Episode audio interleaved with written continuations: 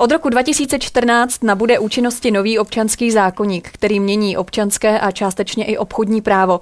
Změny se dotknou hned několika důležitých oblastí, kterých, tak to nám právě teď prozradí Petr Dobeš, advokát Taylor Wessingu. Já vás vítám ve videu, hezký den. Dobrý den. Tak pojďme pro začátek schrnout, jakých oblastí se občanský zákoník dotkne. V zásadě úplně všech. E, občanský zákonník nově upravuje celou oblast občanského práva, to znamená všechno, co se týká e, právních vztahů mezi všemi lidmi žijícími v této republice nebo lidmi, kteří se tady pohybují, podnikateli a tak dále.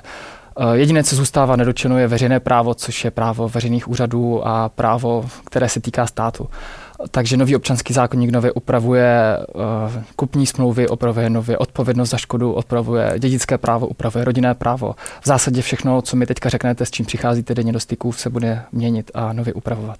Tak já narazím na oblast eh, a problematiku reklamace. Podle jedné z advokátních kanceláří totiž od nového roku končí ta dvouletá zákona záruka za vady zboží. Je tahle právní interpretace správná?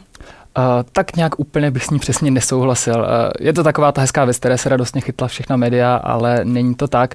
Ta 24-měsíční záruční lhůta, na kterou narážíte, tak ta nám je eh, předepsána z Evropské unie, takže i kdyby ten občanský zákonník to neupravoval nějak jednoznačně, tak stejně by se prosadilo to evropské právo a tím, že by se ten český občanský zákonník musel v souladu s tím evropským právem vykládat. V každém případě ten nový občanský zákonník v případě koupě, v, eh, koupě spotřebního zboží neust, eh, i nadále obsahuje 24-měsíční záruční lhůtu pro spotřebitele.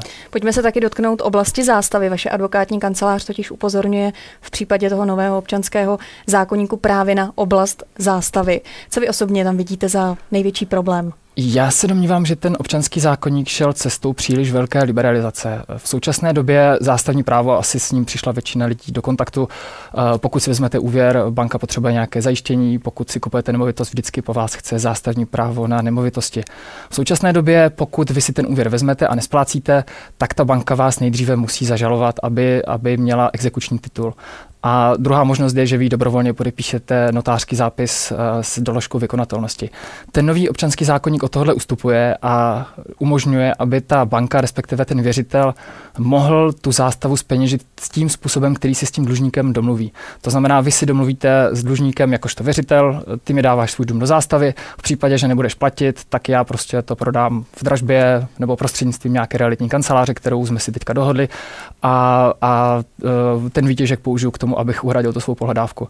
A ten hlavní problém je v tom, že už tam nebude ta soudní kontrola. V současné době ten soud zkoumá, jestli ta pohledávka je oprávněná, jestli například si tam ta banka neúčtuje nějaké nesmyslné smluvní pokuty a podobné věci. Pokud si dohodnete to, že se bude moct prodat e, ta nemovitost mimo kontrolu soudu, tak v tom okamžiku tady tahle kontrola odpadne a, a ti věřitelé si budou moct tak trošku téhle situace zneužívat k tomu, aby si tam eh, z, té, z toho výtěžku té zástavy uspokojili i pohledávky, které si tak trošku vycucali z prstu. Čímž nechci podezřívat banky, kteří by to dělali, protože banky přece jenom mají nějaké zásady slušnosti, ale uh, všichni víme z poslední doby, že tady na trhu působí spousta subjektů, které poskytují spotřebitelské úvěry, které po tomhle podle mě velmi rychle skočí a začnou téhle situace využívat k tomu, aby ty lidi o ty domy připravili. To je to, s čím, to, co očekávám já v nejbližší době a čeho se obávám. Pojďme se ještě podívat na tu věc eh, z globálu. Jak byste celkově zhodnotil vůbec eh, tu úpravu občanského práva? E, jako asi většina advokátů jsem relativně kritický a to z toho důvodu jednak proto, že ta úprava přišla relativně pozdě a jednak proto, že je asi zbytečně radikální. E, nemá smysl hodnotit ta jednotlivá ustanovení, těch je tam spousta, která bych novelizoval, ale ale jako celek ten občanský zákonník uh, přišel v době, kdy už tady máme 25 let nějakou, řekněme, jakou s takovou demokratickou úpravu nebo tržně ekonomickou úpravu, která také není dokonalá, ale za těch 25 let začala fungovat. Soudy se na ní zvykly, soudy začaly ji nějakým způsobem interpretovat a začaly interpretovat takže v praxi funguje. Uh, my teďka těchto 25 let ustřihneme a vstupuje v účinnost nový občanský zákonník, který všechno upravuje znova, uh, který v podstatě nechává stranou dosávadní vývoj a teďka teďka nám nastává období nejistoty, kdy vlastně opět, opět nevíme, co bude. Eh, když to řeknu z pohledu mě, jakožto právníka, který hodně radí zahraničním investorům, oni řeší ten samý problém v několika státech a napíšou svému německému právníkovi a řeknou, jak je to u vás. On jim napíše, jo, v roce 1890, teďka přeháním, ale řekněme, před nějakou dobou nám tady nejvyšší soud rozhodl tak a tak, takže u nás je to takhle.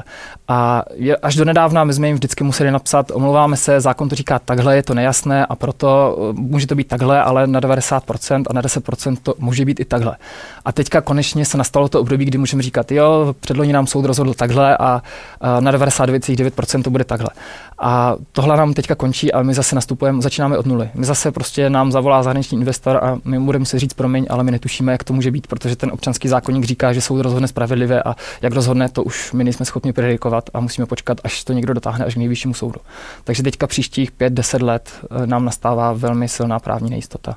Vidím, že občanský zákonník jste si vzal sebou, máte prolistováno, taky pěkně zaškrtáno, určitě jste narazil i na nějaké problémy, co se týče interpretace, něco konkrétního můžete vytáhnout? Tak? Eh, těch problémů, jak jsem říkal, spousta, protože ten nový občanský zákonník zavádí, zavádí spoustu nových termino, terminologických, teda nových pojmů a, a spoustu věcí mění o základu. Co se týče interpretace, tak je tam právě i spousta velmi neurčitých pojmů, které, eh, jestli mám uvést příklad, tak paragraf 1139, který říká, že v případě sporu spoluvlastníků soud právní poměry spoluvlastníků upraví podle slušného uvážení což je typická situace, kde já opravdu nevím, co ten soud jako může udělat v takové situaci, jak k němu půjdu a co je slušné uvážení. Na jednu stranu je to dobře, že to dává těm soudcům možnost rozhodnout spravedlivě, na druhou stranu eh, je to něco, co nám příštích x let bude dělat problémy, než ty soudy sami řeknou, co to je to slušné uvážení a co při tom slušném uvážení budou brát v úvahu, když budou rozhodovat. A takovýchhle pojmů eh, neurčitých, spravedlivé rozhodování a podobně je tam, je tam velká spousta v tom zákoně. O změnách v občanském zákonníku jsme si povídali s advokátem Petrem Dobešem. Já vám děkuji za návštěvu ve videobizu. Mějte se fajn. A děkuji za pozvání, mějte se krásně.